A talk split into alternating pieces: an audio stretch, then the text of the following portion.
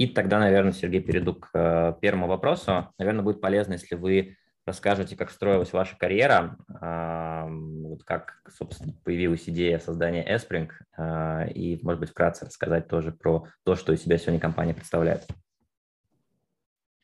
Да, хорошо. Спасибо, Руслан. Всем добрый день.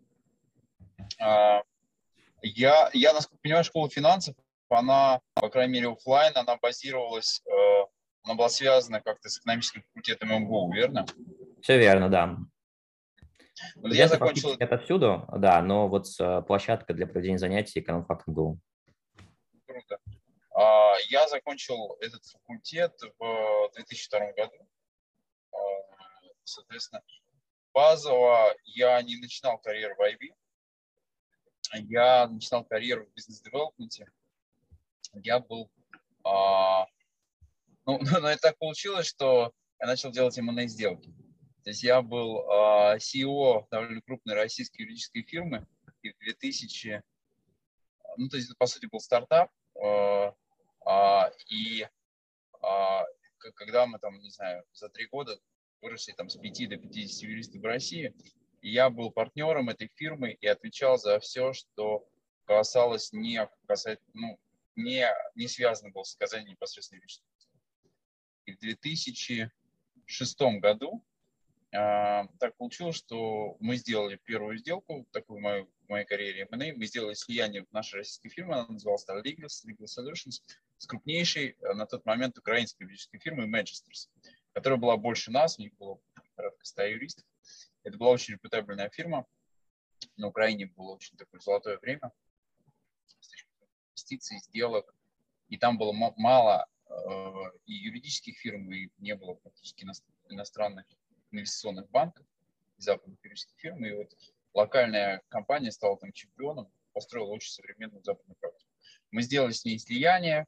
Я стал бизнес-девелопмент директором объединенной компании, потом мы сделали покупку белорусской фирмы, потом мы а, там залончили операцию в Казахстане, а, открыли офис в Лондоне. У меня был CEO американец, приехавший там заханченный из Америки. У меня было 8 партнеров, с которыми я работал. Я занимался тем, что касается client work, business development, а, все вот эти вещи. В большой фирме, которая на момент, когда я тут ушел, в начале 2008 года, там было порядка 300 юристов. Приличный, интересный момент. И там, а, ну, то есть вот это были такие вот сделки, когда а, я увидел, что такое M&A сделки на практике, да, изнутри. И плюс а, я участвовал в нескольких крупных проектах.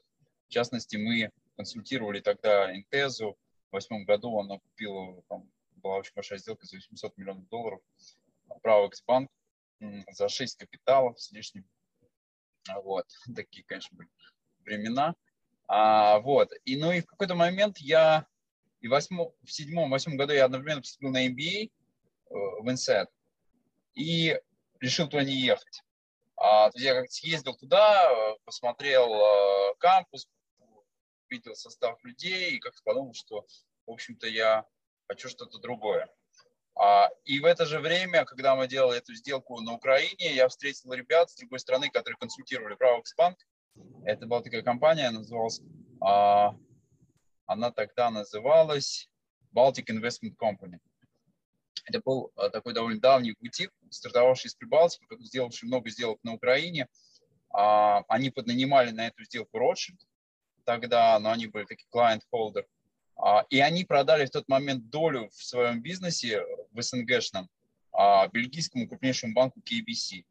Если там кто-то, может, помнит, там а, KBC-то купил в России Абсолют банк за миллиард долларов прямо перед кризисом там, восьмого года, 4 капитала. И у KBC была очень такая разветвленная сеть M&A advisory по всей Европе, особенно по Восточной Европе, и именно сильная в мид-маркете, KBC Securities. Они делали покупки, они купили там крупнейшего чешского игрока, там, крупного польского игрока и прочее, прочее.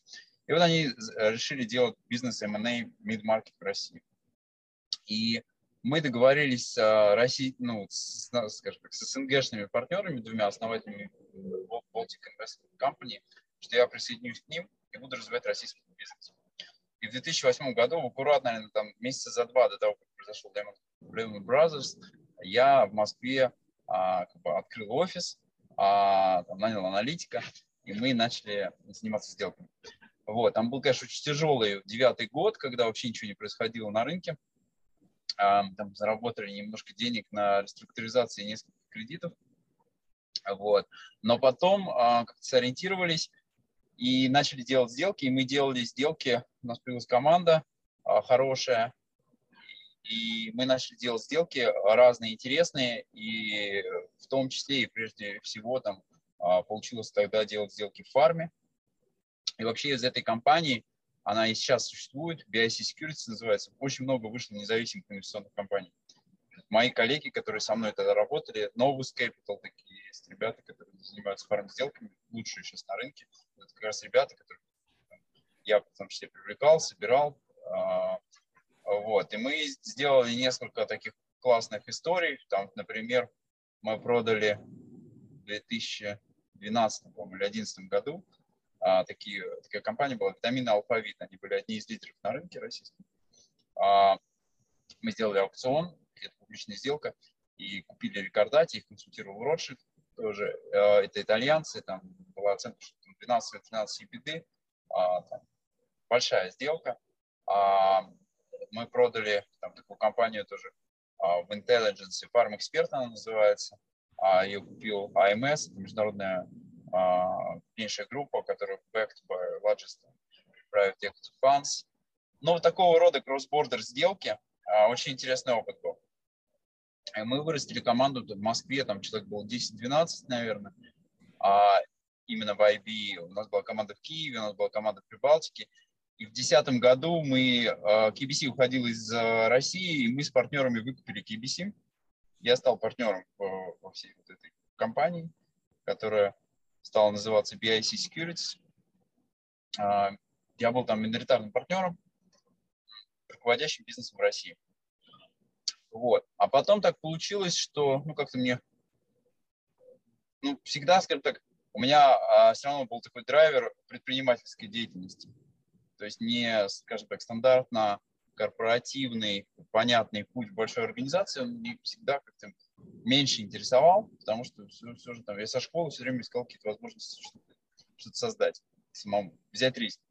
Искал, где, где, где можно взять риск, в поисках апсайда. Вот. А, и меньше думал о гарантиях. А, и это, наверное, определяло и определяет мой путь. А, соответственно, а далее а, Далее так случилось, что вот э, мой партнер давнишний, Дмитрий Дякин, с которым мы создавали еще юридический бизнес с 2003 года, он в 2013 году, закончив LBS Columbia Executive MBA, а, достигнув больших вершин в юридической профессии, а, э, ну, хотел идти в инвестиционный бизнес. Начал идти, стал делать определенные инвестиции. И мы в то время немножко пространно рассказываю, если что, вы меня перебиваете.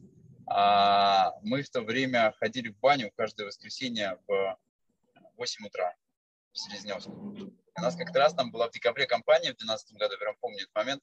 Там был один парень, который тогда был MD в Ренессансе, один парень, который был тогда главой Intel Capital в России, сейчас он GET, а, второй, третий человек.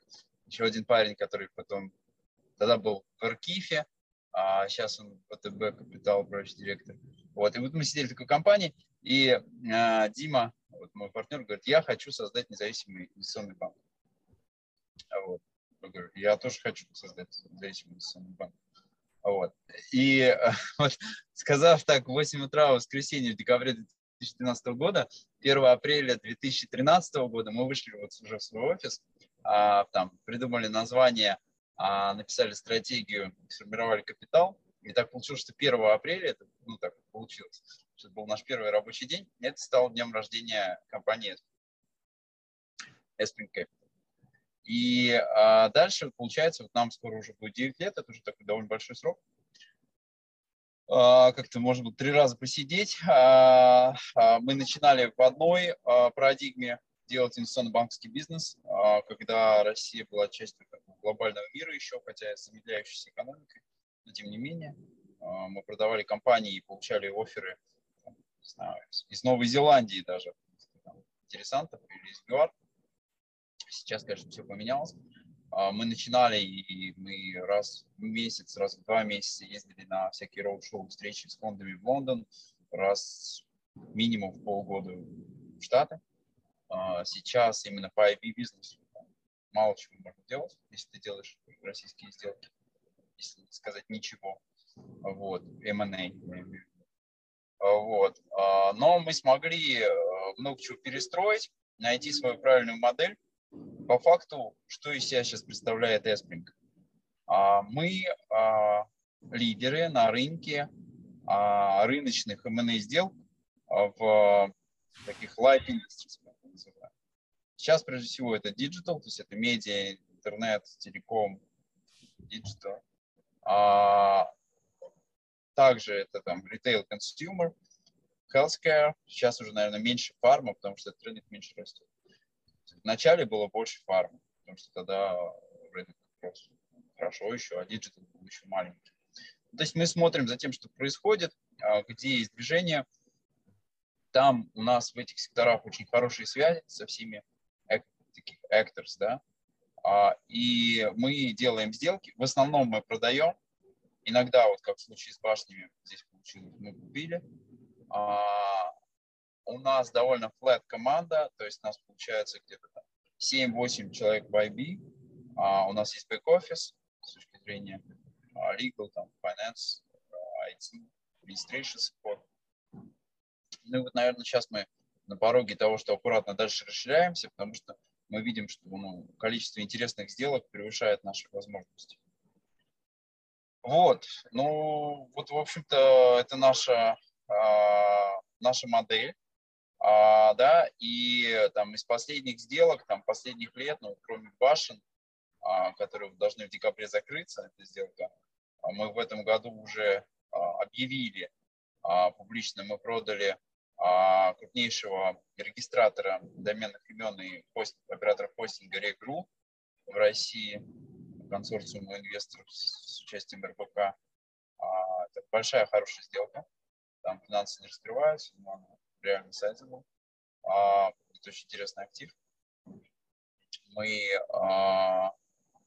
так давно делали сделку по продаже доли в Учеру Mail.ru и в Кифу тоже очень хорошая сделка с очень высокой оценкой, публичная история и а, с очень интересной структурой. Мы сделали крупнейшую сделку в, в, таком, в марктехе, скажем так, а, продали компанию Call Touch, а, это лидер на рынке колл-трекинга, а, Манго Телекому. Делали сделку с C-Trip, это крупнейший азиатский онлайн-тревел э, игрок. Мы им продали актив. Сейчас мы там с одним фондом, я надеюсь, в ближайшее время объявим сделку в healthcare секторе. Продаем актив фонда. Продавали актив Беринга успешно, сложный актив Gallery Media Таврин. Ну вот, в общем, разные вещи. А вот это наш IP-бизнес. И подытоживая, у нас есть еще такое вот зарождается направление, что там неправильно говорить в каких-то деталях. Мы стали делать клубные сделки инвестиционные. Мы видим ну, у нас очень, очень сильный нетворк с точки зрения connection с предпринимателями, с инвесторами. И мы видим очень большой поток интересных проектов, в которые мы могли бы сами инвестировать. И мы решили быть очень селективны, не идти там в какие-то небольшие венчуры, идти в sizable проекты, и вот в один из них пошли, там второй сейчас анализируем. А, по модели того, что к нам приходят фаундеры откровенно поговорить о чем-то, совет спросить, вот. А с другой стороны, у нас, мы посчитали, порядка 50 человек, которые через нас получили cash-out.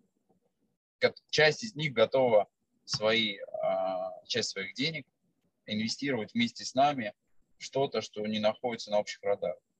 И вот на этом перекрестке мы встраиваем бизнес наших а, клубных инвестиций в проекты, которые disruptive, э, sizable и которые сфокусированы на международной рынке. Вот, наверное, что из себя представляет Aspring Capital. А, соответственно, если что-то еще аудитории интересно об этом узнать, буду рад прокомментировать.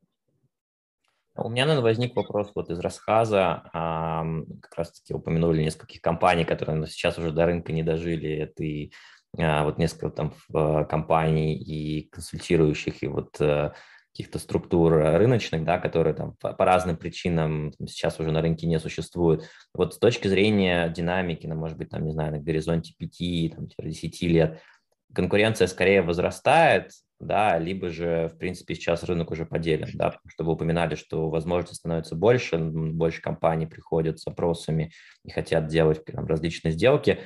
Э, есть ли какие-то вот с точки зрения предложения таких услуг, да, тоже изменений, и заходит ли больше компаний на рынок, которые пытаются вот этот спрос реализовать? А, спасибо. Но я думаю, что здесь, здесь два, два важных, две важных вещи. Размер рынка и размер конкуренции. Может быть конкуренция, но рынок может быть кино, да? Вот. И второй момент – это твое позиционирование. Вот. А, мы стараемся, не то что стараемся, так получается, что, на мой взгляд, мы довольно уникально спозиционированы. То есть, э, во-первых, мы не делаем маленькие сделки. Ну, условно говоря, те сделки, где мы не можем заработать там хотя бы полтора там, миллиона долларов, довольно уверен, мы делать не, можем, не будем. Это значит, что сделка по своей value должна быть ну, не меньше там, 30 миллионов долларов хотя бы. А, второе, ну, вообще, в принципе, на мой взгляд, вот в нашем бизнесе самое важное решение а, – это выбор проекта. Если ты выберешь хороший проект, ну, ты что-то умеешь делать, то ты с высокой вероятностью его сделаешь. Если ты пойдешь на какие-то concessions, да, компромиссы с собой, а, команда пойдет и скажет, ну ладно, там может быть как-то получится, человек хочет очень много, но мы его уговорим, или там, ли нет, но мы пройдем по всем, и они найдутся, то у тебя очень большой риск, э, что ты э, потеряешь просто время. То есть в нашем бизнесе основной ресурс – это время, это opportunity cost. Ты можешь заниматься одним, можешь заниматься другим, можешь вообще лучше ничем не заниматься и осматриваться, а, и ждать э, правильные возможности.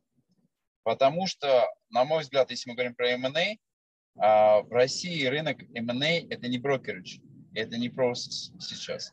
Это матчмейкинг и бизнес-девелопмент. А, то есть ты должен находить там две стороны, ну хорошо, если их там не две, а больше, чем один, 3-4, да, и продавец. А, и понимать, как этот весь процесс заматчмейкить. То есть у тебя не работает модель, когда ты берешь актив, ну, как правило, я, я, я немножко утрирую, но тот тренд, который мы видим. Берешь актив, его красиво, качественно упаковываешь, выставляешь и молотком отбиваешь. Раз, два, три. Да, и, и совершаешь все нужные процедуры эта процедурная модель, она сейчас плохо работает. Работает модель, когда у тебя есть четкие критерии по отбору проектов, и они у нас есть. Там 6 критериев, мы каждый проект отбираем там, вот, вот эти формализованные тип the boxes. Попадает это, да, попадает это, да, попадает это, да. Если не попадает, значит мы не можем им заниматься. И а, если ты дальше а, умеешь заниматься поиском компромиссов а, и вот не знаю, как по-русски правильно сказать, мэчить да, сторон процессе, а, используя в том числе бизнес-девелопмент. Вот, поэтому вот это вот наша ниша.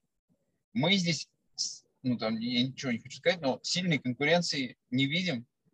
То есть, скажем так, наверное, основное ограничение это вот э, команда, то есть умение там создать, воспитать команду, которая может этим заниматься, потому что это не самый простой навык. Вот. И, ну и мотивацию для этого нужно иметь определенную стрессоустойчивость, энергию. То есть здесь недостаточно просто, скажем так, а, фундаментальных а, знаний в области корпоративных финансов или там других hard skills, которые, безусловно, тоже необходимы. Это необходимо, но недостаточно. Вот. Есть ревард за это, что ты можешь закрывать а хорошие сделки, получать хороший опыт, получать хорошие бонусы от закрытых сделок, а иметь а, там рыночную компенсацию, если у тебя идет, э, соответственно, а, хорошая загрузка, то в принципе, тебе бизнес может позволять а, содержать такую команду. Но это такое дело, скажем так, не, не самое спокойное. Вот. А, Вот. И вот в этой нише нам кажется, что у нас довольно уникальная позиция, потому что в целом мы смотрим на рынок как, что есть, да, большие западные банки, на которые больше сфокусированы там на ECM, на какие-то крупные M&A, условно говоря, если мы там делаем сделки с визами полтора, два, три миллиона долларов, то они делают выше, по крайней мере, там, ниже, это, там, это ниже радара, и это крайне странно, и точно не, не позволяет там обычно привлечь Лондон и другие офисы. А есть э, ВТБ, а, исторически сильная команда, которая больше сфокусирована на байсайде, ну, если мы говорим про, про M&A, на байсайде, на каких-то сделках, связанных с кредитованием. Есть Сбер, который еще более связан со сделками какими-то внутренними, каких-то а, добав. Вот. Есть Rothschild, которые хорошо работают именно на байсайдах иностранных и не очень, просто ментально и культурно а, мы не особо видим на вот селсайдах, э, то, что другой подход. Вот, и есть э, разные бутики, а, у каждого там свой какой-то куст, своя модель. Вот. А, мы как-то для себя видим себя вот где-то in between а, за счет того, что мы э, ну, достаточно системная фирма, то есть это не one man show, при этом гибкая, быстрая, не дешевая относительно вот своего кластера, но вот с треком, с понятными результатами и очень селективно. Вот, наверное, как-то так. А раз уж мы, Сергей, заговорили про глобальных игроков, вот, наверное, вопрос традиционный, который всегда возникает, а, даже два, наверное, вопроса. А, один там, в контексте там, всей истории айбишной в целом, да, мне кажется, каждые пять лет стабильно всегда говорят, что там очередной золотой век IB-индустрии ушел, и она идет к закату, все никак не уйдет. И вот на самом деле интересно послушать тоже ваше мнение, куда она движется. То есть с учетом того, что там, там основной аргумент, мне кажется, который сюда приводит, что все крупные игроки там уже или создают, сделали, или там в процессе создания своих команд M&A, и, в принципе, роль каких-то вот глобальных инвестиционных банков уходит на второй план, поскольку а, компании крупные сами просто набирают э, себе команды, и фактически там вот, консультационные услуги становятся таким нишевым продуктом, а, не таким, как он был, там, не знаю, 10, 15, 20 лет назад.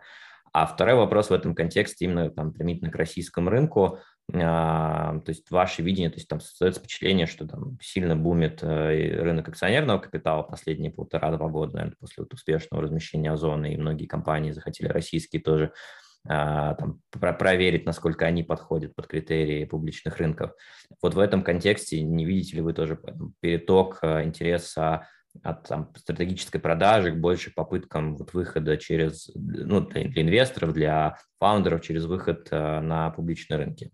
То есть как это повлияет на рынок M&A в будущем? Спасибо, да, Руслан. А, я думаю, что глобально а, ну, IB рынок и IB бизнес-модель, она видоизменяется, там, продолжает видоизменяться. И, наверное, основной вызов для IB бизнеса в целом – это кадры. Что с, с появлением тех индустрии, там, при IPO, IPO компаний – молодежь видит себя несправедливо где-то, а где-то нет, там, по-разному, но в целом появилась другая альтернатива. Ну, там, говоря, visibility, как ты можешь получить свой первый миллион долларов. Вот, если раньше там IB была хорошая история, человека, который понимал, что вот ему надо там X лет работать, если он будет конкурентен, способен и так далее, то он выйдет на такой-то доход, у него будут такие-то бонусы, и у него будут всегда там разные предложения ну, если надоест, перейдет в индустрию private equity. Ну, такая стройная модель, да, там, наверное, там, с начала 2000 уж точно ну, понятно, да, лет 10. Вот. То сейчас э, в силу разных передряг перед глобальными инвестиционными банками она несколько не такая уже понятная, да, потому что они не так растут, места наверху заняты по 10 лет, 15, по 20. Вот. Как бы тяжело, ты дорастаешь до уровня VP, а дальше что? Дальше тебе надо еще там 5 лет сидеть и ждать, когда свалится какой-то MD. Вот. Или тебя сократят первым, а, когда будет какая-то значительная коррекция. Вот это первый момент, если глобально на все смотреть. Второй момент, э, ну, безусловно, у тебя есть возможность э, перескочить э, какой-то интересный технологический всего, стартап или уже не стартап, внести туда упорядоченность фаундером, CFO, не CFO, project менеджером, продукт менеджером и иметь больше, ну, тоже интересное что-то другое, это другой немножко lifestyle и некий visibility доход. Поэтому, мне кажется, с точки зрения IB-индустрии, вот это вот основной вызов того, что у молодежи а, появились и другие возможности а, быстрого карьерного роста, которых не было. 10 даже, даже, наверное, 5. С точки зрения того, что IP все равно нужен, ну, э, мне кажется, да, потому что, а, потому что если что-то продавать, прежде всего, то есть M&A департаменты могут неплохо покупать, там, заниматься какой-то системной стратегической работой, но часто просто культурно не очень хорошо умеют продавать. А, и когда надо делать divestment, ну тот же Вион там нанял JP Morgan, да, есть M&A команда людей из IB бывших и так далее. Но почему они наняли JP Morgan? Ну потому что а, кто-то должен организовывать процесс и make the things happen, где-то брать на себя риск, где-то идти напрямую к бенефициарам, убеждать их сделать сделку, брать на себя ответственность, говорить неприятные вещи, говорить приятные вещи. Когда ты head of M&A, ты тут работаешь, у тебя отношения, у тебя там есть какие-то риски. Ты делаешь, в общем-то, ну я сейчас опять же утрирую, какую-то качественную свою работу, но ты менеджер, ты где-то не берешь какие-то риски, а, где-то может быть недостаточно проворным, где-то может быть недостаточно агрессивным, где-то наоборот недостаточно э, кооперабельным. Вот. Поэтому а, плюс все равно, все равно в IB люди работают в среднем больше, чем в in-house. И вот ресурс там, того, что там, не знаю, полгода 24 на 7 люди на сделки вкалывают, в in-house сложно сработать. Ну, бывает, это зависит от культуры, но все равно ты все же корпоративный работник, у тебя немножко другой work-life balance. Вот. Поэтому как-то так. А вторая часть была что-то связано с Россией, но я немножко... Россия, то, что переток на 7 сделки, и кажется так, что инвестор а, да, чаще да. для себя видит выход не продажу компании, а ну, то есть там частным инвесторам, да, а выход через публичные как раз истории. Ну, это все же больше лачкэп, да, то есть, наверное, чтобы тебе сделать размещение, там, если ты не супертех какая-то история, с российского рынка тебе нужно фрифлоу, там, не знаю, миллионов четыреста хотя бы иметь долларов. Вот. Поэтому, как правило, эти компании, у них не так много сейчас альтернатив по продаже, если честно. А, да, а, с учетом того, что очень мало крупных международных сделок. То есть там нет Pepsi, который да, или Данона, который мини-милк. Ну, таких многомиллиардных сделок, э, когда покупатели иностранцы, нет. Одна-два года какая-то. Поэтому, мне кажется, это немножко разные вещи. А, и в целом, а, в целом а, это взаимосвязано, и CM и M&A больше, мне кажется. И вот положительный баз такой на рынке и некоторые успешные размещения. Потому что ну, базы есть, но есть успешное размещение, есть много отложенных и не особо успешных размещений. Да. Оно а, оно, конечно, да, оно, конечно, позволяет и M&A расти. Мне кажется, что как бы чего не хватает на рынке российском, это реально очень ограниченный спрос со стороны private placement. Все очень мало игроков private equity. И поэтому вот альтернатива, там, привлечь какой-нибудь большой фонд, который есть на Западе, и расти еще дальше private, или идти на IPO, терпеть до IPO, ее, ее часто у компании нет потому что там фонды, которые могут дать 100-200 миллионов долларов или собрать по консорциум, очень сложно в России. Таких сделок тоже, как мы видим, очень мало. Если это там, не боял, ну, ну, в принципе, очень мало.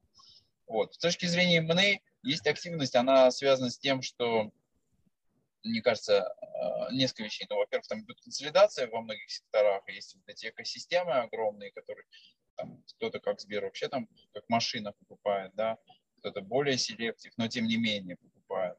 И есть большой ресурс с точки зрения банковских денег, несмотря на то, что в последнее время ставка там растет, но тем не менее, все равно они доступны, ликвидности много, а, и это тоже, это тоже в купе с тем, что а, на не самом лучшем российском рынке во многих отраслях конкуренция слабая, все это стимулирует покупателей быть довольны этим. То есть, поэтому я бы там оценил общее состояние как там выше среднего. Вот. Ну, наверное, оно будет там, сложно прогнозировать, очень много же факторов макроэкономических, геополитических, но мне кажется, что все равно всегда будет активность на этом рынке в целом на таком уровне усредненно, да, а выше среднего. Сергей, у меня еще один вопрос перед тем, как перейдем непосредственно к обсуждению сделки Виона. А, мы как раз заранее задавали вам тоже вопрос про самую сложную сделку, вот, и получили достаточно интересный ответ. Может, вы могли бы подробнее для слушателей тоже рассказать а, эту историю, а, как, как развивалась самая сложная сделка в вашей карьере и чем она была особенной для вас? Слушайте, но она а, не публичная, поэтому я не буду называть название, а, но была такая сделка, там сам, сама компания, которую мы продавали, она запускала гражданские спутники через военные ракет-носители, списанные, скажем так, официально, а, в космос. Спутники со всего мира на российских э, ракет-носителях. А, вот. А, уникальная, очень прибыльная, интересная компания. И вот был интересный момент, что у нас там было два таких финальных покупателя и такой роуд-шоу а, и менеджмент презентация, назовем это так, а, проходила а, в Подорском, это в Оренбургской области, недалеко от границы с Казахстаном, на военном космодроме. Ночью происходил запуск, и риск был там у них было что-то порядка 30 пусков к тому моменту, и один неудачный. Я просто э, присутствую при этом пуске, когда ракета запускается, да, там ты ждешь 5 минут, пока все ступени отделятся, все спутники будут на свои орбиты. Это реально очень а, длин, долго тянулось время, потому что а, представить можно было, а что, если что-то случится, что-то не так, и, соответственно, ну, сделка под угрозой. А, вот, поэтому сам, сам бизнес был очень такой интересный и необычный. Сама вот эта, скажем так, весь environment, вся вот эта атмосфера была интересная. А, ну и там а, мы продавали этот актив а, очень влиятельным русским богатым людям. Вот. И, и, в общем, это было, конечно, любопытно, как с ними вести переговоры и как сделать так, чтобы мы закрыли сделку и, соответственно, все все получили. А, вот. Не очень, наверное, правильно так вот рассказывать подробности, но это было очень любопытно. То есть там в итоге мы его закрыли, мы смогли там взять задаток в сентябре, это было в 2014 году. То есть там происходило все, что только можно. То есть мы на, начали делать сделку, там, провели due diligence, о чем-то договорились. Дальше пошло, там была такая история, что украинская компания владела долей э, в этом активе. А, и украинская компания с госучастием. А российские покупатели были такие, которые, ну, как с Украиной, не могли иметь дело, и Украина с ними. Нам нужно было сделку сделать по выкупу а, этой украинской компании предварительно. А, мы полетели на Украину. И в этот момент, буквально там за три дня до этого, сбили, э, произошла трагедия, сбили Балтийский бой. Полетели на Украину. А нас там что-то где-то там долго не, не пропускали вип-зал этого аэропорта Борисполя. Дальше мы ехали в Харьков, где находится компания, чтобы подписать сделку. Обгоняя колонны танков, которые двигались в направлении Луганска. В Харькове мы жили одни а, в лучшей гостинице, никого не было. А, подписывали эту сделку в каком-то пустом гольф, гольф-клубе. Дальше нам нужно было получить подпись а, Яценюка, который в тот момент находился на посту премьер-министра Украины. Мы в Киеве там буквально за полдня смогли организовать с ним встречу, получить эту подпись. Для Украины это была выгодная сделка. Сделали эту сделку. Дальше мы двинулись дальше, и вот мы должны были в декабре закрываться. У нас была компания с долларовой выручкой, мы договорились о некой там оценки в долларах, и, а покупатель финансировался в рублях. И доллар скакнул там с 35-37 до 70 И мне надо было договориться между продавцом и покупателем о неком компромиссе. Мы договорились, по на 48 рублей, чтобы все это произошло. Вот. Мы это все сделали, сделку закрыли 30 декабря, у нас был long stop day 31 декабря, значит, сгорали деньги покупателя. А, и там было много компромиссов, мы всех убеждали, что это надо сделать, продавцов в первую очередь, наших клиентов. И произошло так, что в связи с развитием а, конфликта на Украине в апреле 2015 года, то есть через три месяца, через четыре месяца, деятельность этой компании на долгое время была приостановлена президентом Российской Федерации. И если бы продавцы, акционер, акционерам был к тому моменту уже больше 70 лет, бывший министр там, космической промышленности, там, как она называлась Советский Союз последний, не сделал эту сделку, он бы с этой ситуацией не справился. Но покупатели справились в силу там, своих, своих возможностей, но, тот не справился. И это все, а, вот помимо всего веселья, я там рассказал, там, не знаю, треть всяких интересных обстоятельств, а, оно а, вот как бы такой очень важный вывод, урок, что а, когда есть э, сделка, она дискретная. Когда она есть, нужно прилагать максимальные усилия, находить компромиссы, мэчить стороны для того, чтобы она произошла. Если она есть сегодня, не факт, что она будет завтра. Ну, казалось бы, ну что, компания там 15 лет существует, еще 15 будет. Но вот так получилось, что там, через 4 месяца ее бизнес сильно видоизменился. Поэтому это была очень такая насыщенная история. Мы там хорошо заработали. Еще был интересный факт, что мы договорились об одном вознаграждении. И в результате всего этих историй, ну, сделка совершенно вообще в другую как бы, плоскость утекла. И в то же время она стала гораздо более ну, как бы, прибыльной для продавцов. И мы пошли, это был первый у меня опыт, а, я пригласил этого основного своего клиента в ресторан 60 в Башне Федерации. Я говорю, вот так и так, значит, а, вот мы считаем, что мы должны заработать в два раза больше. А вот. Он говорит, давай выпьем водки. Вот. Я говорю, хорошо, давай. А вот, мы выпили водки, он говорит, я согласен. Вот я не преувеличиваю, это было, очень, это было такое какое-то фантасмагорическое а, действие. А, вот. Он говорит, я согласен. Ты все правду говоришь? Давайте. А, вот. В общем, была яркая история, а, не только профессиональная, но и жизненная. Мы заговорили, да, про то, что пока сделка есть, важно ее делать. Предлагаю перейти как раз к обсуждению сделки Вионовской, тем более, что как раз слухи, они, мне кажется, в СМИ были еще там, в 15-16 годах, реализовалось но только в этом. А мы, в принципе, участникам вот сегодняшней встречи заранее скидывали ссылку на интервью Николая Бердина РБК. Вот, но думаю, будет полезно в любом случае вкратце, может быть, для слушателей описать, в чем вообще заключалась сделка, да, кто был покупателем, продавцом, а, что себя представлял приобретаемый актив, э, чтобы вот как раз-таки чуть лучше сложилось у всех понимание. Да, хорошо. А, смотрите, мы на этот башенный рынок а, смотрели и участвовали в движении, которое там происходило с 2015 года. В 2015 году мы познакомились с основателем компании «Вертикаль», а, еще одним игроком на этом рынке. Он рассказал нам вообще про эту модель.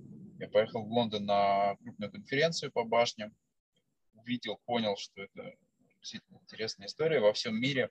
Во всем мире на разных рынках по-разному, но э, большая часть э, башен, оно перешло от, и, и пере, продолжает переходить от операторов мобильной связи к операторам независимым, которые, ну, если очень просто, просто могут строить одну башню и сажать до двух-трех мобильных операторов, а, а, и нет дублирования, что каждый мобильный оператор строит себе отдельную башню.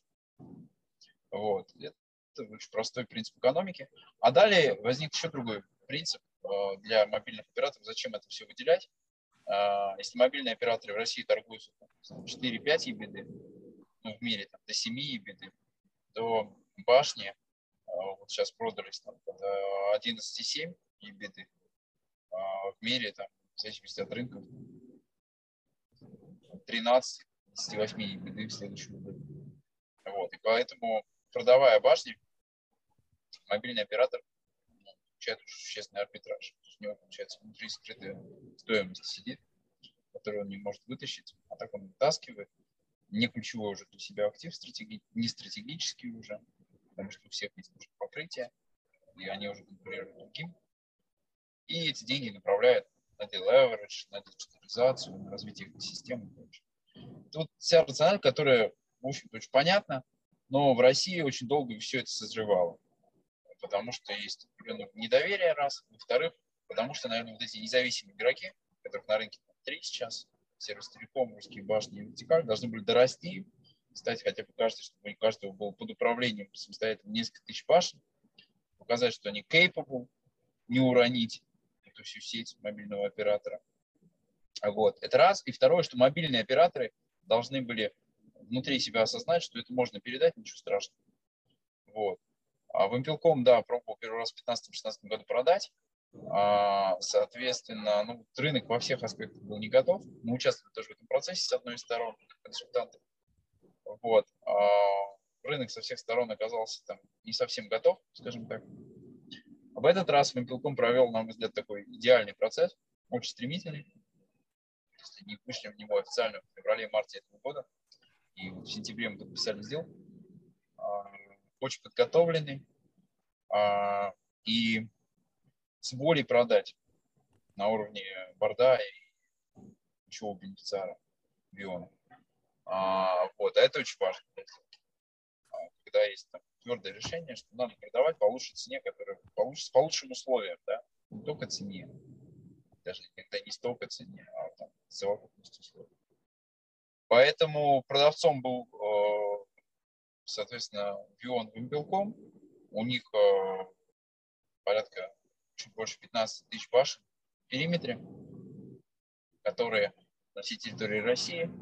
А, и э, они продают, и в то же время они остаются арендаторами на очень долгий срок. Есть 8 лет, но 8 лет автоматически пролонгируются много раз еще по 8 лет. Вот. И платит ставку, эта ставка индексируется. И также, ну, я не, я не все, наверное, детали могу говорить, я могу говорить о том, что публично, но из-за того, что публично, из-за того, что ВИОН, э, в том числе на своих там, investment relations сессиях говорил с инвестором, они объявляли о том, что они дают еще коммитмент победителю на минимальный объем стройки, который идти через сервис телеком в данном случае. И ряд других коммитментов с точки зрения там, дополнительных выплат, там, обязательств занять дополнительные площади на этой башне а, и прочие вещи. То есть это, по сути, такая интересная сделка. С одной стороны, оператор продает на 100%, а с другой стороны, а, коммерчески Вимпелком и сервис телеком а, партнеры. Вимпелком крайне заинтересован в том, чтобы сервис телеком все было хорошо. А иначе ну, будут сложности Вимпелком с оказаниями базовой услуги. Поэтому Вимпелком действительно сделал сбалансированную сделку, а не то, что забрать все и там дальше актив завалится с новым владельцем. Передал там правильный периметр, а, договорился о партнерских условиях дальнейшего развития и поддерживает дальнейшую консолидацию. Потому что, условно говоря, если будет выгодна еще одна сделка, то экономика объединенной башенной компании, она будет еще лучше.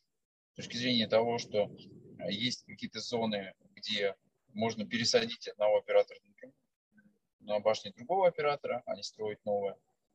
Весь новый э, капекс можно не дублировать, э, ну не весь, а большую часть. OPEX оптимизируется, потому что тебе меньше нужно тратить э, и на эксплуатацию, и на, на менеджмент тим тебя получается больше размер, у тебя получается больше ликвидность, больше устойчивость, диверсификация и так далее.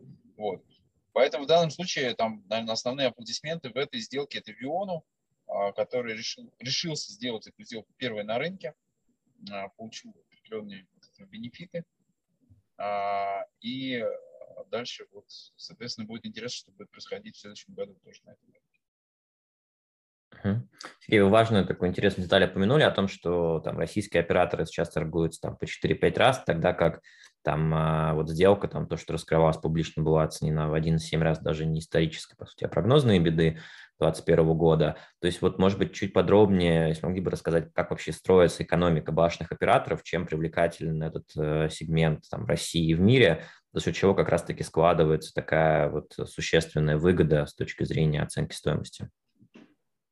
Да, хорошо, спасибо.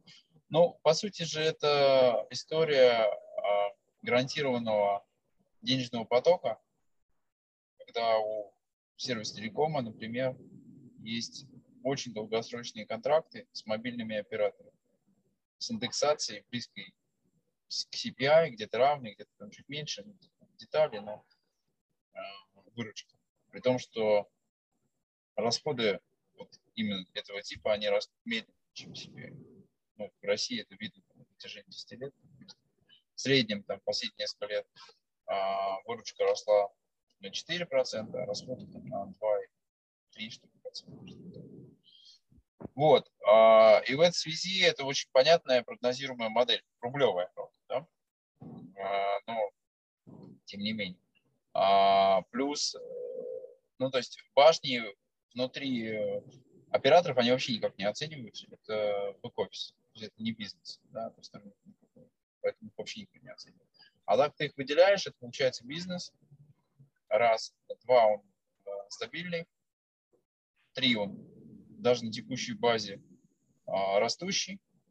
А, четыре, он диверсифицированный, то есть ты хеджируешь как инвестор свой риск. Так ты купил просто акции Меблком или акции Биона или акции МТС, а так ты, по сути, у тебя, ну, если, если ну, сейчас, например, сервис Телекома, конечно, Бион преобладает на портфеле, а, но тем не менее, все равно, даже вот на портфеле Виона а, коллокация на момент покупки 1,3. То есть еще, а, соответственно, 0,3 – это другие операторы. То есть на каждой третьей башне есть хотя бы один другой оператор. То есть у тебя идет диверсификация риска. Если что-то вдруг случится с Белкомом, ну, там есть МТС и так далее. Вот. И плюс у тебя есть э, драйверы роста. Во-первых, Россия там очень большой рынок, самый большой башенный рынок в Европе. А, во-вторых, еще все равно объем стройки растет с каждым годом потому что объем, идет э, рост объема передачи данных через мобильную связь. Чем больше передачи данных, тем больше нужно башен. Чем более высокий стандарт связи нужен, тем меньше нужно расстояние между башнями. И даже вот 4G, оно требует уплотнения сети. А 5G, когда оно все же произойдет в России, это будет вообще boost. То есть никто в моделях там это не закладывал, но это вот по сути такой upside, который будет драйвить достройку и перестройку текущих сетей. Плюс э, драйвер органический, да, что вот необходимость там большей мощности сигнала, емкости канала, она требует а, расширение занимаемых площадей для оборудования оператора на башню. А ты сдаешь на башне метр квадрат. Вот, у тебя получается даже то, то же самое размещение, оно дороже стоит. В общем, много вот таких фундаментальных факторов, и Россия никуда от этого не денется и не девается, которые драйвят рост. Плюс, э, конечно, если смотреть на а, международные аналоги, то с премией торгуют те, кто еще могут успешно покупать. То есть это вот такая финансовая инженерия. Ты можешь делать э, хороший рост на покупки. Не только строить, не только увеличивать коллокацию, не только оптимизировать косты, но еще и покупать. Вот. Ну и последний, наверное, момент, что это бизнес, который очень хорошо и держит долговую нагрузку. То есть в мире там ты уже устойчивые компании держишь там 7-8 раз и беде, это нормально, так считается. В России, наверное, там после того, как ты там нормализуешь там, сделку, там, сделку входишь с большим уровнем долга, но так 4-5 это то, что даже банки готовы российские принимать, как нормальный уровень ковенант, а, долг беде для такой компании, исходя из этой модели. Вот. Но вот такой вот набор интересных факторов, э, такой smart real estate с апсайдом, хорошо принимаемым рынком. Ну и при этом я так понимаю, что вот эта история Вионовска, она фактически запустила такой эффект домино, то есть э, Мегафон свои башни тоже уже анонсировал, что он их продает э, вертикали и Кисмету, МТС там, практически тут же после этого объявил о том, что они тоже выделяют отдельную компанию и готовы в начале следующего года рассматривать продажу независимому оператору. То есть вот как вы смотрите, наверное, перспективы рынка, то есть это вот история, она, по сути, там, вот ближайших, там, не знаю, полгода, что рынок сформируется, либо дальше еще какие-то возможные движения там, по консолидации между игроками непосредственно независимыми? Ну, потому как идет, ну, сложно строить прогнозы, но потому как идет и там вот э, сервис Телеком, когда закроет сделку, и Вертикаль, когда закроет сделку, обе эти компании, в принципе, стендалон уже IPO было, да, и они уже хорошие компании с хорошей экономикой. Соответственно, если какая-то из них или обе из них купит себе второй большой портфель, но осталось два больших портфеля, свободных МТС или два, то все зависит от условий сделки, безусловно, от оценки и ряда тех условий, которые я перечислил выше ранее, а, то тогда ну, вообще получается отличная бизнес-модель. А, и вот э, имея четырех мобильных операторов, а, два независимых инфраструктурных оператора могут себя хорошо чувствовать имея там усредненную коллокацию 2, это хороший коэффициент для модели финансовой, дающий хороший результат. Три уже независимых инфраструктурных операторов на рынке, где четыре мобильных оператора, уже тяжело. Третьему так выглядит так, что не будет места. Вот. Поэтому я думаю, что сейчас будет попытка, ну, мы видим, что есть попытка сделать еще сделку, там и МТС, и Теле2 об этом серьезно думает и готовится. А, не так пока динамично МТС. Вот. Э, и поделить рынок, по крайней мере, в текущем его виде, и протестировать публичные рынки. Раз уж мы про публичную историю заговорили, Сервис Телеком сам уже официально тоже объявил о том, что в ближайшие годы может рассмотреть IPO. А, вот какой-то, может быть, вы анализ внутренний делали в рамках Вион, э, Вионовской сделки. То есть какими аналогами зарубежными в этом случае инвесторы могут сравнивать российские башенные операторы? А, то есть есть ли какой-то такой бенчмарк, на который там стоит ориентироваться нашими игрокам Да, спасибо. Но мы в процессе этого осмысления, мы участвуем как Espring Capital в процессе подготовки возможного IPO, как IPO advisor для сервиса телекома. А, и ну, рынок покажет, да, но, в общем-то, наверное, одна из гипотез, что есть э, emerging markets и пиры на этих emerging markets а Индонезия, Мексика, вот такие страны. А, ну, это довольно необычная география, то есть ты выбираешь, исходя из того, где есть понятные пиры.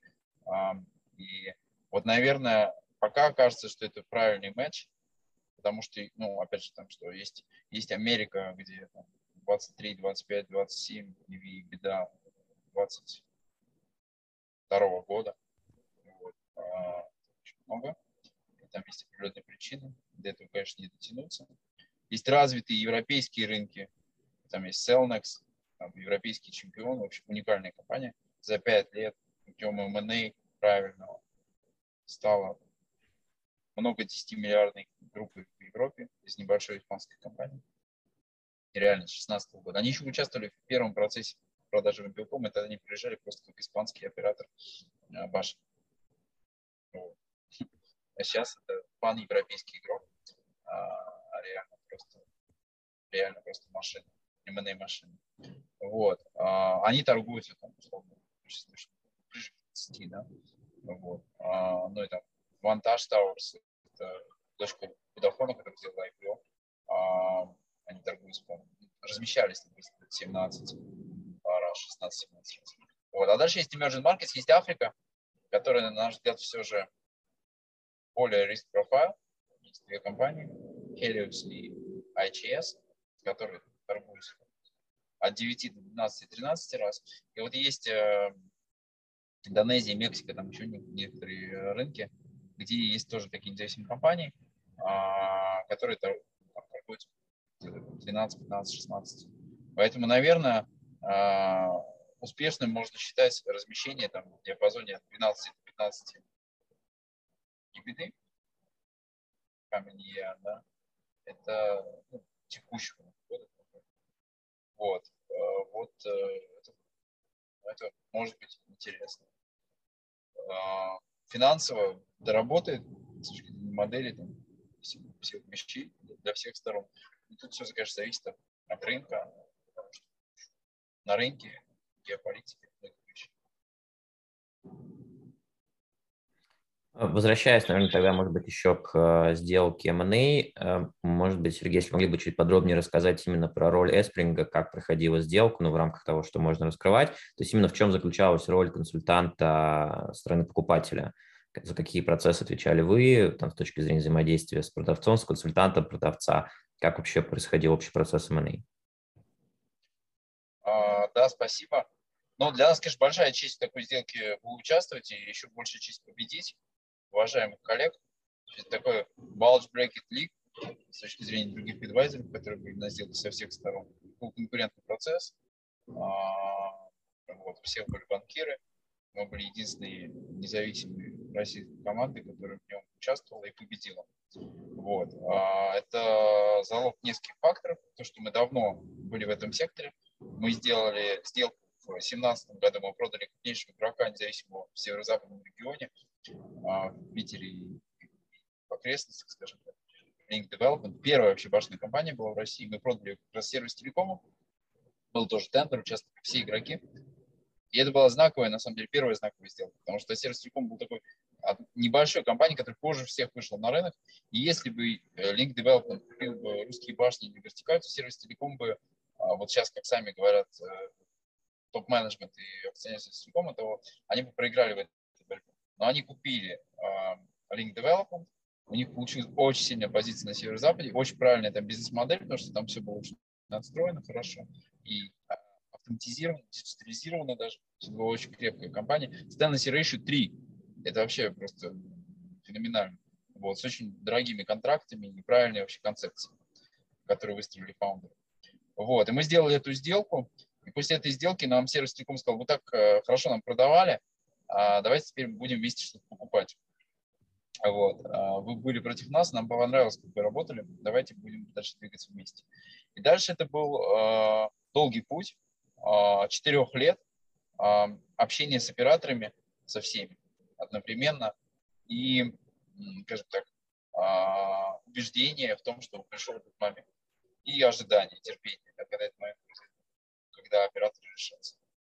И вот когда они решились, у нас уже со всеми были очень хорошие выстроенные отношения, я имею в виду топ-менеджмент, там, Биона, в Амстердаме, в Москве, соответственно, их адвайзеры, да, их нанимались. Мы всех очень хорошо знали, поэтому в этот процесс зашли подготовленными.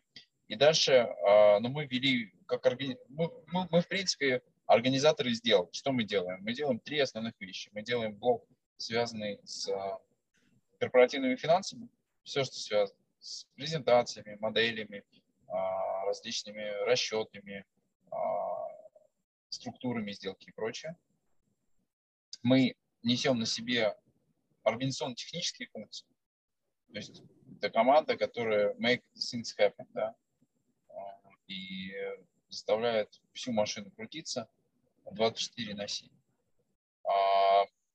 И третья важная вещь – это функции модератора, такая челночная дипломатия, посредничество – когда ты понимаешь, что важно в данном случае для Биона, что важно для Мобилкома, что важно для нас, с другой стороны, что менее важно для всех сторон, и находишь вот эти точки соприкосновения.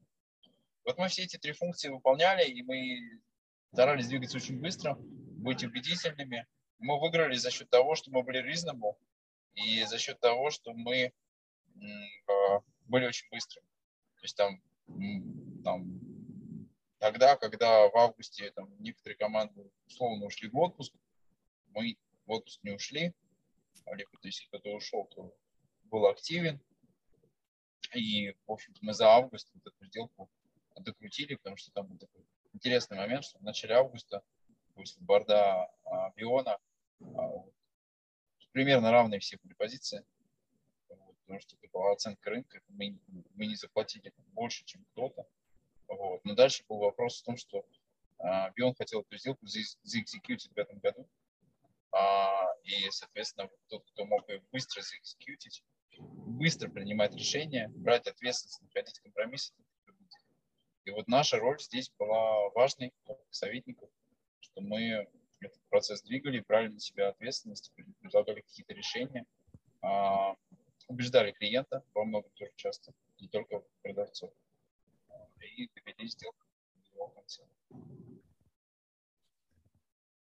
Сергей, спасибо большое, да, за такой инсайт. Надеюсь, что было всем полезно слушателям. Мы, надеюсь, в конце у нас еще останется время вернуться к вопросам а, от, а, от студентов. Давайте, наверное, может перейдем к блоку, вот, а, связанным с таким больше а, с вопросов личного характера. А, наверное, будет интересно слушателям тоже узнать, как вы проводите свободное время, какие-то хобби, которые, может быть, у вас а, есть там уже долгое время, а, если могли поделиться. Спасибо. А, слушай, ну у меня семья большая, а, такая важная составляющая жизни моей с времени, моя супруга и трое детей. То есть большая взаимная инвестиция. Я тоже там от воспитания и общения с детьми получаю много. Вот. А я, ну, из того, что я более-менее регулярно делаю, я занимаюсь давно йогой и медитациями. И мне это помогает с точки зрения а, энергии, энергии э, в жизни э, и какого-то где-то успокоения, да, баланса. Вот. А так, э, то моя, моя работа и мои интересы там связаны ну, много с путешествиями, поэтому я тоже люблю и больше, больше, кстати, люблю какие-то такие а, более дикие виды путешествия с точки зрения походных вещей, экспедиций.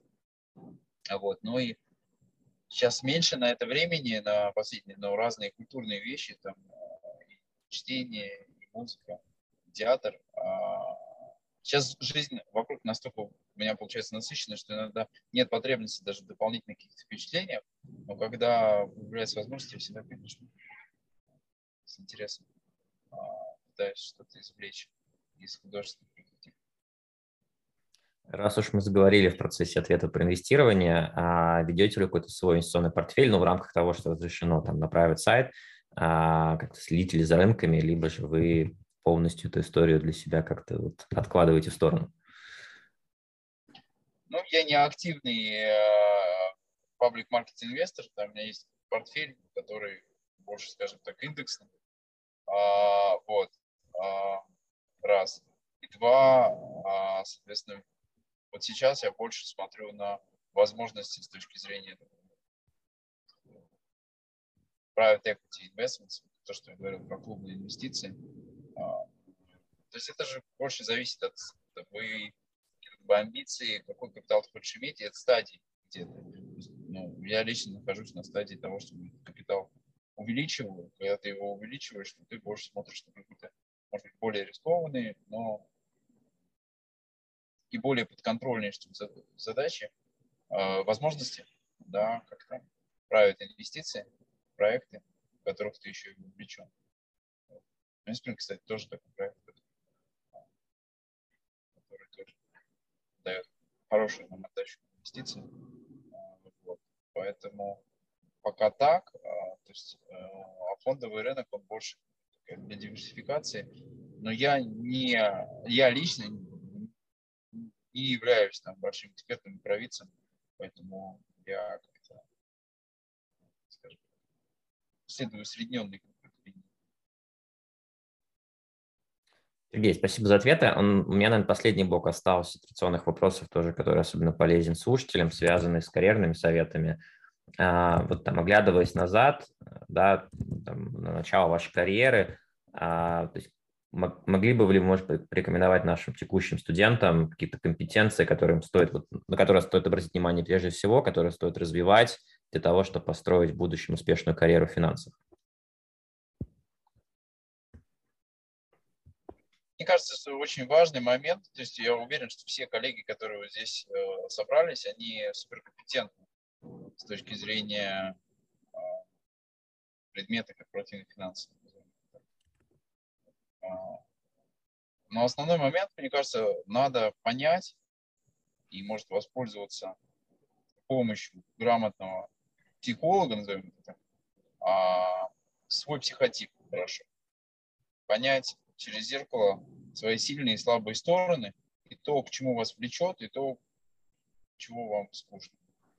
Вот. И вот понимая это, можно, наверное, чуть более осмысленно, что ли, выстраивать свой карьерный путь. Да, а, ну, у кого-то больше предпринимательских способностей, у кого-то больше эмоциональных системных менеджерских способностей. И какие реально скрытые амбиции у вас сидят, что вам достаточно, где ваши планы. Вот понимая это, можно выстроить все остальное. Потому что, ну, не знаю, есть люди, которые там, 10 миллионов долларов на счету достаточно. Есть тем, кому вообще там, миллиарда недостаточно, дело не в деньгах, а просто для них способ дальнейшего развития. Да, и вот, наверное, вот это вот самое основное. Потому что возможностей вокруг очень много. Их очень много. Вопрос просто в том, ну, как вот правильно найти это совпадение твоих ценностей, твоих целей, твоего комфорта и счастья личного с твоим занятием. Поэтому нет универсального рецепта, вот. а лучше понять себя. В этом контексте интересно как раз, наверное, может быть, завершающий вопрос от меня. Вот как вы для себя определили, поскольку вот в вашем случае, я так понимаю, вы начинали карьеру юридическую, в какой-то момент вы для себя решили, что вам интереснее направление инвестиционно-банковское. То есть вот на что обращать внимание там, студентам да, в начале карьеры, в начале даже, может быть, еще учебы, для того, чтобы определиться, что вот финансы – это мое, мне это интересно, потому что, я думаю, у кого-то история такая, что нравится все, хочется заниматься всем, а, а потом в какой-то момент ты понимаешь, что это не то, там, может быть, на что ты хочешь тратить там всю свою последующую жизнь. Вот на что стоит обращать внимание, чтобы этот выбор сделать там максимально рано?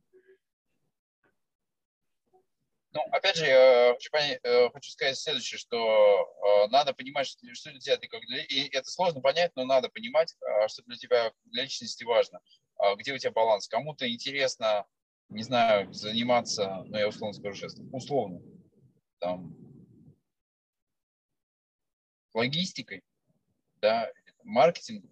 Ну, предположим, выглядит так, что сделать там а, карьеру, я сейчас утрированно говорю, финансах или там построить какой-то классный стартап, ты можешь больше заработать, но при этом, при всем тебе вот интересно заниматься вот маркетингом, тебе содержание работы, оно интереснее, чем так, а, денежный ревард, который ты получишь. Вот надо понять, где твой баланс. То есть, а, в принципе, там есть люди, которым не важно, чем заниматься, им интересен результат. Вот. И вот надо понять, к какому типу человека ты относишься. А если ты больше относишься к тому, а, что интересен результат, значит, тебе надо смотреть, где у тебя больше перспектив. А если тебе интересно быть профессионалом, крепко себя хорошо чувствовать и вот получать удовольствие от содержания работы, такого наполнения, значит, тебе нужно понимать, что тебе интересно. Ну, это же понятно, да, каких предметов тебе интересен, каких менее. Куда ты сам глубже покопаешь, а где ты там делаешь что-то, чтобы там пас получить. Да, вот, поэтому вот это вот первый водораздел. А дальше там с точки зрения, кажется, очень важно э, получать обратную связь со стороны. Мне просто многие люди э, говорили, что я умею э, объединять вокруг себя людей и выстраивать отношения. Я сначала им не верил, там, не понимал, не чувствовал, потом сам стал понимать, что мне это интересно. И вот этот вот матчмейкинг, о котором я говорю, он во многом строится на том, что ты выстраиваешь доверительные отношения со сторонами сделки, ведешь себя достойно, делаешь то, что ты обещал, понимаешь их интересы и пытаешься все эти интересы совместить. Именно поэтому я пошел в ММА. Потому что ты настро... мостик строишь между позициями сторон.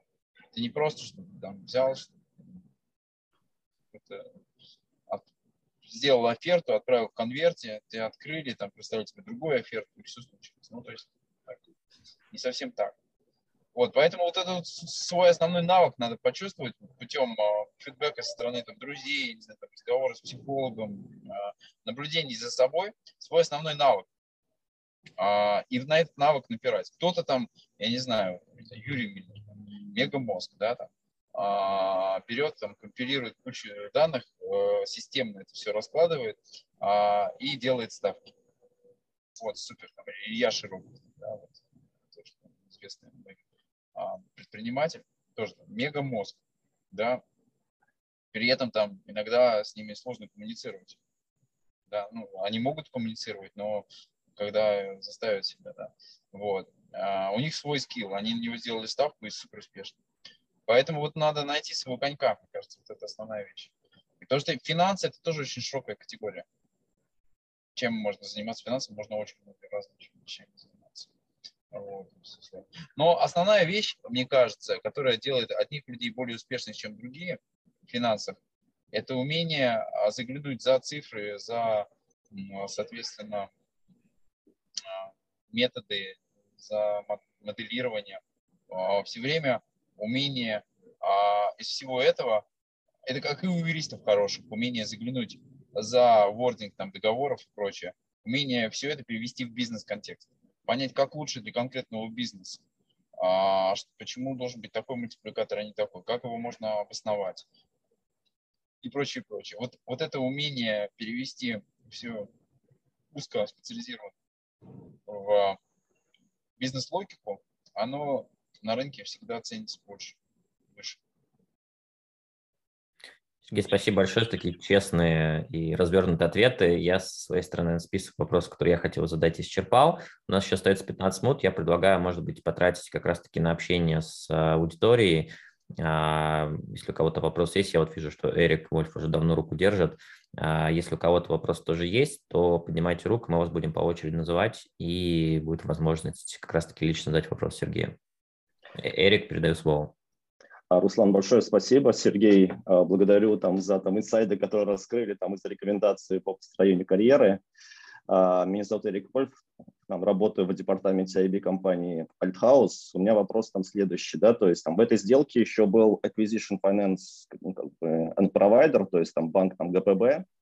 А, какая, ну, то есть там вот особенность сделок, ну, когда в этом сделке там присутствует там крупный финансирующий банк, и ну, как бы там связанный с этим как бы дополнительный там, вопрос уже более по там, методологии, как я там как бы вижу, то, что раз там привлекался долг, то, наверное, он как бы там либо сразу, либо по последствии будет как бы там переведен, а, ну, то есть на там операционный периметр этой группы, да, и, соответственно, будет влиять на структуру капитала. И, соответственно, каким образом это влияет на выбор модели для там DCF оценки, то есть там, возможно, это была там LBO модель, либо модель FCFI, но никак не модель FCF, которая как бы там предполагает ну, стабильную структуру капитала у, у, у компании, которая оценивается. Спасибо. Да, спасибо. А, ну, участие банка, оно банк это еще одна сторона сделки. То есть банк э, параллельно смотрел результаты diligence, модель, транзакционные документы.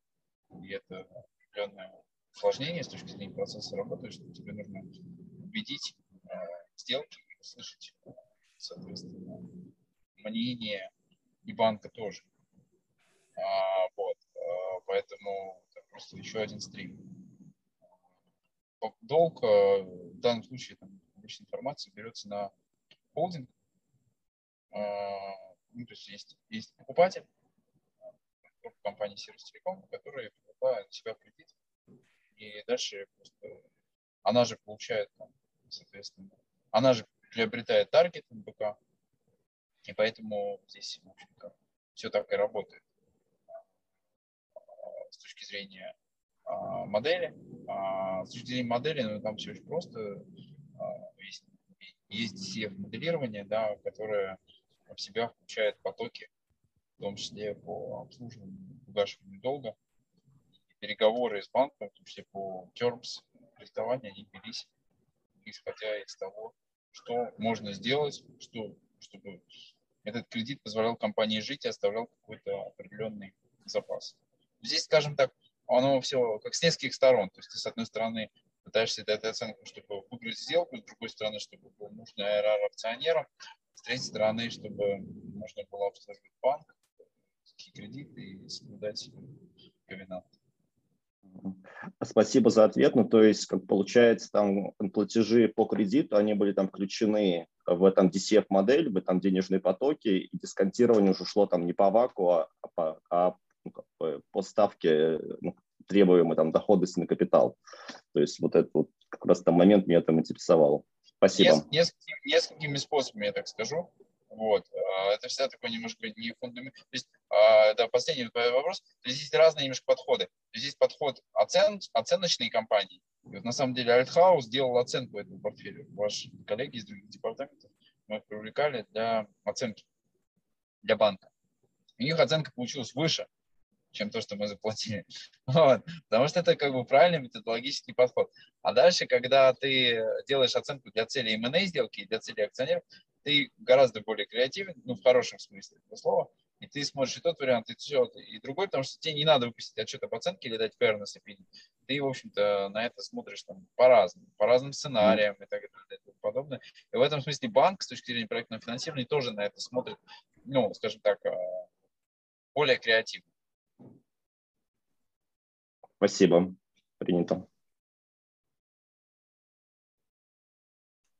Так, если еще есть вопросы, то поднимайте руку.